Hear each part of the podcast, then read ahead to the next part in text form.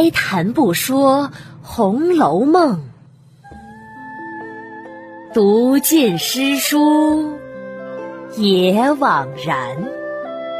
我是一米，一米讲红楼，现在开讲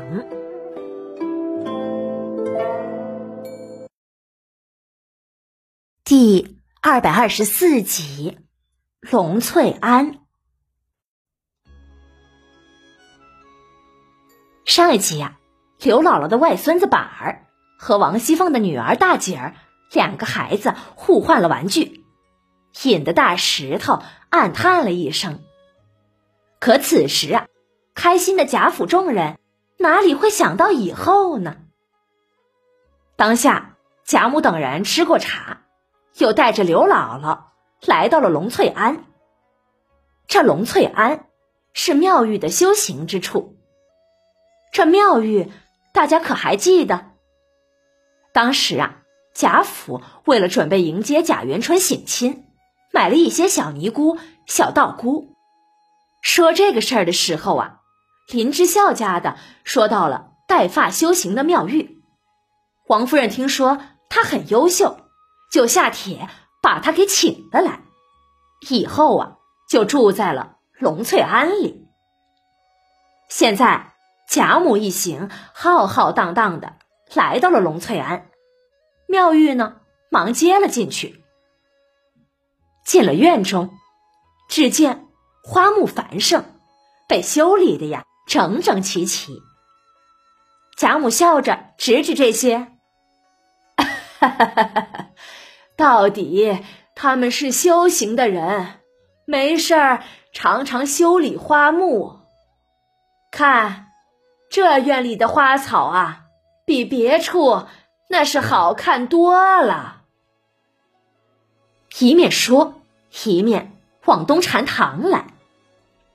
妙玉笑着要往正堂里让，贾母摆摆手：“我们都才吃了酒肉，你这里头啊有菩萨，冲撞了就有罪过了。”我们呀，就不去正堂坐了，就在这边略微坐坐，把你的好茶拿来，我们吃一杯就走了。好的，妙玉答应着，忙去烹了茶来。宝玉在旁边留神看他怎么行事。只见妙玉亲自来捡了一个海棠花式雕漆填金。玉龙献寿的小茶盘，里面放一个成窑五彩泥金的小盖钟。宝玉心想：妙玉给我奶奶用的茶具还是古董呢，这有盖的小杯是明朝成化年间官窑所出的五彩瓷器，就连下面的小茶盘也很精致，海棠花样子的托盘，漆上雕刻着花纹。还用金漆填满纹路，纹路都是云纹和龙纹，衬托着寿字，成群星拱月之状。嗯，讲究，真是讲究啊！宝玉想着的时候，妙玉已经把茶捧给了贾母。贾母指指茶盘：“这是什么茶呀？”我不吃陆安茶的，知道这是老君梅。贾母听了，这才接了，又问：“是什么水烹的茶呀？”是去年收集的雨水。贾母点点头，便吃了半盏，然后笑着递给了刘姥姥。老亲家。你也尝一尝这个茶。刘姥姥接过来，一口啊就吃尽了。哎呀，好是好，就是淡了些，再熬浓些就更好了。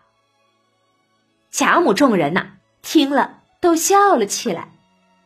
宝玉脖梗下的大石头也暗叹：“哎。”刘姥姥确实是庄稼人，喜欢浓茶，可是这府里的女眷都是品茶，不是喝茶，难怪大家笑话她。大石头想着的时候，其他人的茶也给端了上来。众人呐，用的都是一色官窑脱胎甜白的盖碗，这种盖碗脱去了胎体，仅剩了釉层，杯壁很薄，还填上粉料和月白色釉，以显出花纹或者增加光泽。这盖碗虽然不如给贾母用的成窑小盖钟贵重。但是也是上等茶具了。众人呐，边品茶边闲谈着。妙玉退到了旁边，悄悄的一拉宝钗和黛玉的衣襟，向两个人呐使了一个眼色。宝钗、黛玉就会意了，随他出去了。宝玉呢，早已瞧见，悄悄的尾随跟了来。只见妙玉把宝钗、黛玉二人带入耳房内，进了门，宝钗坐在了榻上，黛玉呢便随意的坐在了妙玉的蒲团之上。妙玉自己来到了风炉边扇扇子，煮滚了水，另泡了一壶茶来。宝玉呀笑着走了进来，哈 哈怎么把我给落下了？你们偷偷的。来吃提几茶。宝钗、黛玉见他进来，都笑了。哈 哈你又赶来了，想沾光呀？是啊，这里没你的茶。妙玉却只是笑笑，没有说话，就要去取杯子。只见一个道婆从东禅堂收了茶盏下来，妙玉忙吩咐：“好了。”那程瑶的茶杯就别收了，搁在外头去吧。宝玉听了，知道妙玉是因为刚才刘姥姥吃了那半盏茶，他嫌脏，所以不要了。正想开口说话呢，又见妙玉拿出两个杯子，一个杯子旁边有一个耳朵，杯上刻着“班袍甲”三个立字，后面还有一行小字。写着“晋王恺珍碗”，又有“宋元丰五年四月，眉山苏轼见于秘府”一行小字。宝玉见了，叹道：“哎呀，这物件很珍贵呀，形状像个葫芦。据说它是用一个模子套在生长的一种小葫芦上，让小葫芦。”按照模子的形状来成长，成型以后去了模子，把它切开风干，当做杯子的。而且你这杯子还经过晋朝的富翁王恺和宋朝的苏东坡收藏过的，难得呀。妙玉听了，微微一笑，并没有接他的话，只是把茶斟上，递给了宝钗，又拿起了另外一个茶杯。这一个形似钵，而比钵小，上面也有三个垂珠篆字，刻着“点西桥”。宝玉见了，卖弄自己的学识：“哎呀，这个是用有斑点的犀牛角制作成的碗状的杯子。哎，本身物件就很好了，可是它上面的三个字更好。”这三个字体不常见，相传是汉朝的曹玺所创。你们看，这笔画断续成了小点，犹如垂珠或露滴一般，所以才叫它为垂珠篆字。嗯，不俗，不俗。妙玉、宝钗、黛玉听了，都笑了笑，没有说话。妙玉就把那点西桥。斟好茶，递给了黛玉，然后仍将自己平日里吃茶的那只绿玉斗拿来，斟了茶放在宝玉跟前。宝玉摇着头笑了，常言说世法平等，对待世间的一切事物都要平等啊！怎么给他们两个，你就用那样的古玩奇珍；给我用的，就是这个俗气了。妙玉嘴一撇，哼，这个是俗气，不是我说狂话，只怕你家里未必能找得出这么一个俗气来呢。俗话说“随香入香”，到了你这里，自然把那金玉珠宝什么的一概都贬为俗气了。这样一来，我们家还真找不到你这一样不俗的东西呢。妙玉听宝玉赞他，十分的欢喜，马上啊，又找出了一只九曲十环、一百二十节盘球整雕竹根的一个大盒出来。这是由整块竹根雕刻的，有盘龙纹状的大杯子。妙玉把这大杯子在宝玉跟前一放，就剩这一个了。你可能吃了这一大海呗？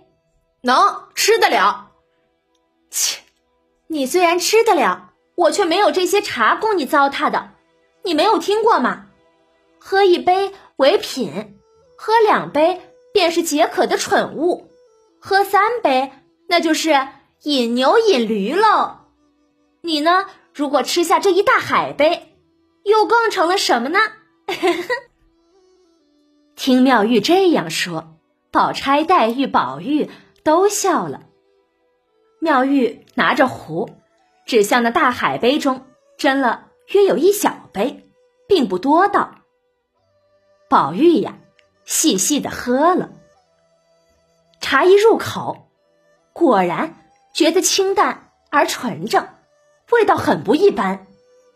哎呀，这茶不错，好茶，好茶！妙玉很严肃的指指宝钗和黛玉，对宝玉轻哼一声：“哼，你这次能吃到这茶，是托他们两个的福。你要是单独来了，我是不给你吃的。”哈哈。我知道的，知道，那我也就不领你的情了，只谢他们二人便是了。妙玉听了，点点头，嗯，这话很对。旁边的黛玉问：“你这也是用去年的雨水煮的茶？”妙玉冷笑一声：“哼哼，你这么个人，竟然是个大俗人。”听妙玉这样说，宝玉脖梗下的大石头吃了一惊，心想：“哎呀，黛玉那可是潇湘妃子啊，高洁的很，怎么妙玉连她都说是俗人呢？”是啊，妙玉为何说黛玉是俗人呢？欲知详情，请下一集继续收听一米播讲的。《红楼梦》吧。本集呀，十二金钗政策中最后一个人物终于出现了，那就是妙玉。妙玉以前通过别人的口有所介绍，但是一直没有露面。此时一出场就是惊艳，给人很强的震撼。我们从短短的这一集中来看看。妙玉给我们的第一印象吧。第一，心思细腻，他不给贾母上陆安茶，而是上的老君美，因为他知道陆安茶是绿茶，老人家年老体弱，饭后饮用绿茶容易引发胃肠不适，而老君梅类似于红茶，是发酵茶。年纪大的人在饭后喝了它才会舒服。再就是他给薛宝钗和林黛玉用的茶具，也能反映这一点。他给宝钗用的是班袍甲，这种茶杯的做法，刚才故事中讲过了。妙玉给他用这样的杯子，实际上啊，就是他觉得这种杯子很适合宝钗。宝钗就如同这个杯子一样，是在规矩中长大的，做人中规中矩，而且有内涵。而黛玉用的杯子叫点溪桥，这里呢暗合心有灵犀一点通之意，说明他和黛玉是有着惺惺相惜之意的。而且杯子上刻的字用的是垂珠篆字，代表着眼泪，很明显暗喻了黛玉眼泪还债、有情无婚姻、泪尽而死的结局。这几点呢，都说明了妙玉心思之细腻。宝钗和黛玉这两个杯子的名字都是生僻字，我写了下来。大家想看看的话，就到我的微信公众号“米德故事”中找到《红楼梦》的第二百二十四集来看看吧。第二点就是妙玉的洁癖，刘姥姥喝过的杯子虽然是价值不菲的古器，她竟然不想要了。第三点就是妙玉不像出家人。妙玉的身份是带发修行的出家人，可是呢，她用的器皿很讲究，喝茶也很讲究，并没有出家人那种六根清净的修行。他练悟自恋，不像出家人秉承的众生平等。在他眼中啊，人是分三六九等的，第一等自然是自己。第二等就是宝玉、黛玉、宝钗了，就连贾母也只能算是第三等了。其他众人呐，更是不会入他的法眼了。第四，他暗恋宝玉，宝玉来了，妙玉很自然的就拿出自己常用的杯子给宝玉喝茶，并且曹公用了“仍将”两个字。说明这不是第一次，而是多次了。洁癖之人愿意让别人用自己的东西，而且还是茶杯，也只有对自己喜欢的人才能做到吧。并且啊，这里脂砚斋还有句点评：“玉兄独智，岂真无茶吃？左书人又弄狡猾。”只瞒不过老朽，然不知落笔时，作者如何想？是啊，宝玉独自来是不会没茶吃的。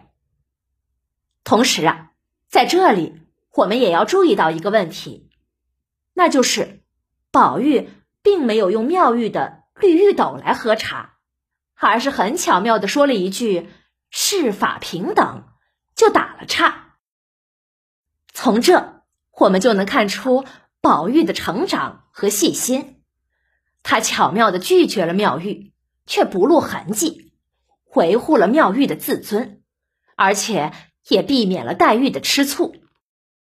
唉，毕竟妙玉是暗恋呐。好了，免费播讲，欢迎转发，也可以在收听到的平台上点击订阅。我们就在曹公为妙玉谱写的《世南容》歌曲中，给大家道声晚安了。再见。